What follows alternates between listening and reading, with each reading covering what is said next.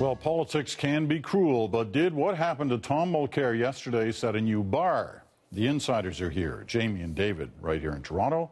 Kathleen is in Ottawa. Kathleen, you were there yesterday afternoon, uh, so you had the feel of the room. We were watching on television. and I got to tell you that there times it, it, it kind of felt like a public hanging. What was it like in there? How cruel was it?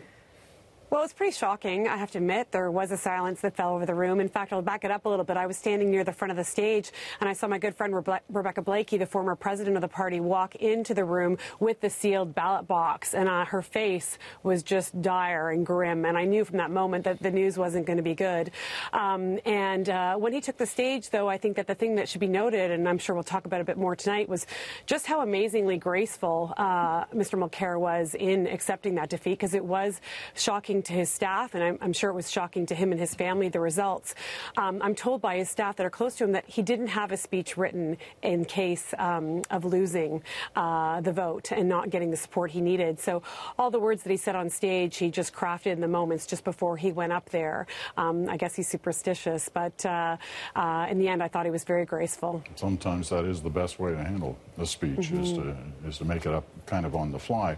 But mm -hmm. most people have given him that credit of being extremely gracious. But to this point, uh, Jamie and David, I've, I've kind of the cruelty of politics sometimes from the human side. I mean, we saw it played out in a way we've never seen played out before. You know, Peter, we all make mistakes in our jobs. We have good days, we have bad days. Sometimes we even get fired. But usually it's uh, when one or two people know and we go home and we get consoled by our family. The viciousness of politics is that plays out in front of the nation. And that's what happened yesterday. It happened uh, to uh, Premier Prentice when he lost that night, Prime Minister Harper when, when he lost. It's pretty brutal night. The one thing that I will say about what happened to Mr. Mulcair yesterday, at least he got certainty of outcome. And I think in some ways, although it's pretty tough to get less than 50%, it's better than getting 63% and having an uncertain outcome. David, uh, where are you on this?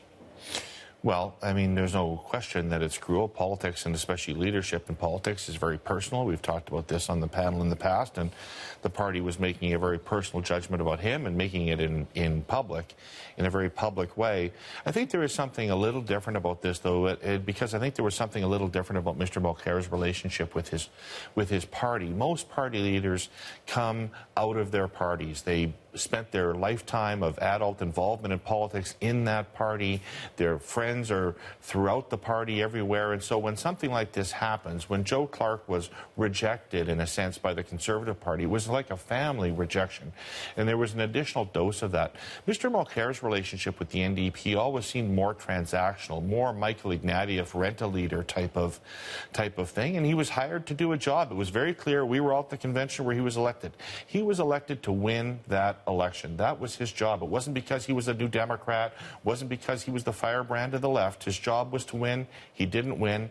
Maybe it was just business. But Peter, given what David just said, I think it's astonishing, remarkable even, that he was able to perpetuate that he even still had a chance and he wasn't gone election night. I, I, I would have thought he would have been, for those exact reasons, finished that night. He was able to at least create the mythology that he could stay.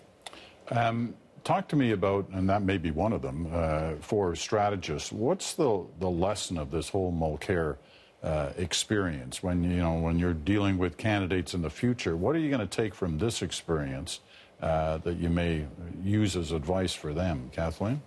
Well, I assure you that if the people um, around Mulcair, if his team knew in advance that he was going to get 48%, and if they knew that in October or November or December or even of January of this year, they probably would have pursued a different strategy, and they might have even, maybe Mr. Mulcair um, would have chosen to resign um, sooner. Um, but I think right now what we have going forward is the fact that he is going to stay on. He'll be an asset in the House. I think that um, anyone on all sides uh, kind of acknowledges that he performs well there.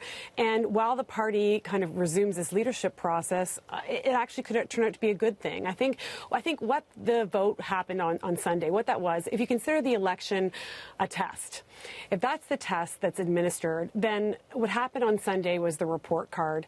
Um, and he didn't uh, get the number. The members didn't give them, him the number that he needed, the letter grade that he needed. And, and now he's gone. But that doesn't mean he, we don't necessarily want him to stay on. He can be an asset to the party. He can be a statesman, a leader. Hopefully, he can retain his seat in, in Outremont and remain as an MP. And I think that could be valuable to the party as it as it pursues a new leader.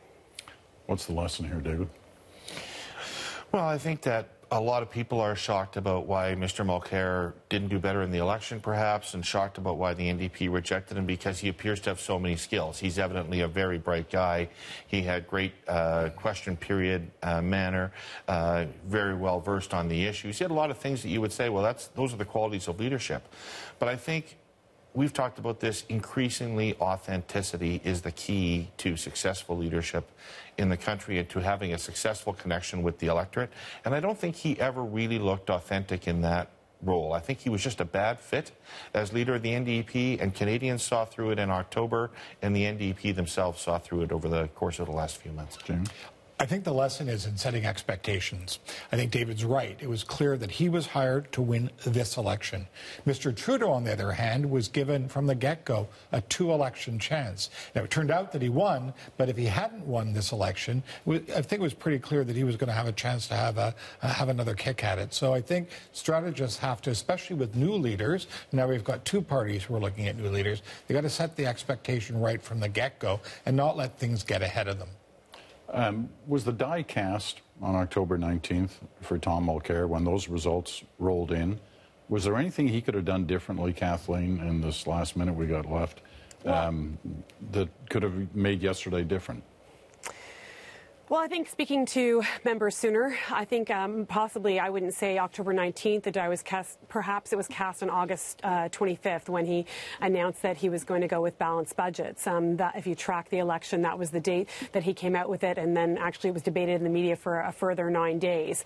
Um, but listen, I just want viewers to leave with the idea that really um, members in the room in Edmonton this past weekend um, are looking for a leader that speaks them directly and can bring this party into uh, power and into, and they're looking for a new prime minister uh, from, from our own party. And they were hopeful, they were engaged, and, um, and uh, I, I, I'm actually very quietly optimistic. Uh, David? Organized. He never seemed to take it seriously. I mean, it was a stealth killing. There's no doubt about that. Nobody saw it. Nobody saw it coming. There was no big uprising against him. But he would have had a lot of ability to exercise control over who was at that meeting, who got elected in delegates uh, in the ridings across the country. If he had set out after the last election and put together an organization like John Turner did in 1986, for example, to secure his renewed leadership, I'm sure he could have had a different result. You get the last word, Jamie. Yeah, I, I, see it a bit differently. I think the die was cast for the simple reason that he picked a path and that path didn't work. Had it worked, he would have been a hero. He would have been standing for uh, Madame Tussauds Wax Museum because everyone would have thought he was a great hero. But he picked a lane, and that lane turned out to be the wrong one. So I think it was done as of election night. All right, leave it at that. Thank you all, Kathleen in Ottawa, Jamie and David here in Toronto.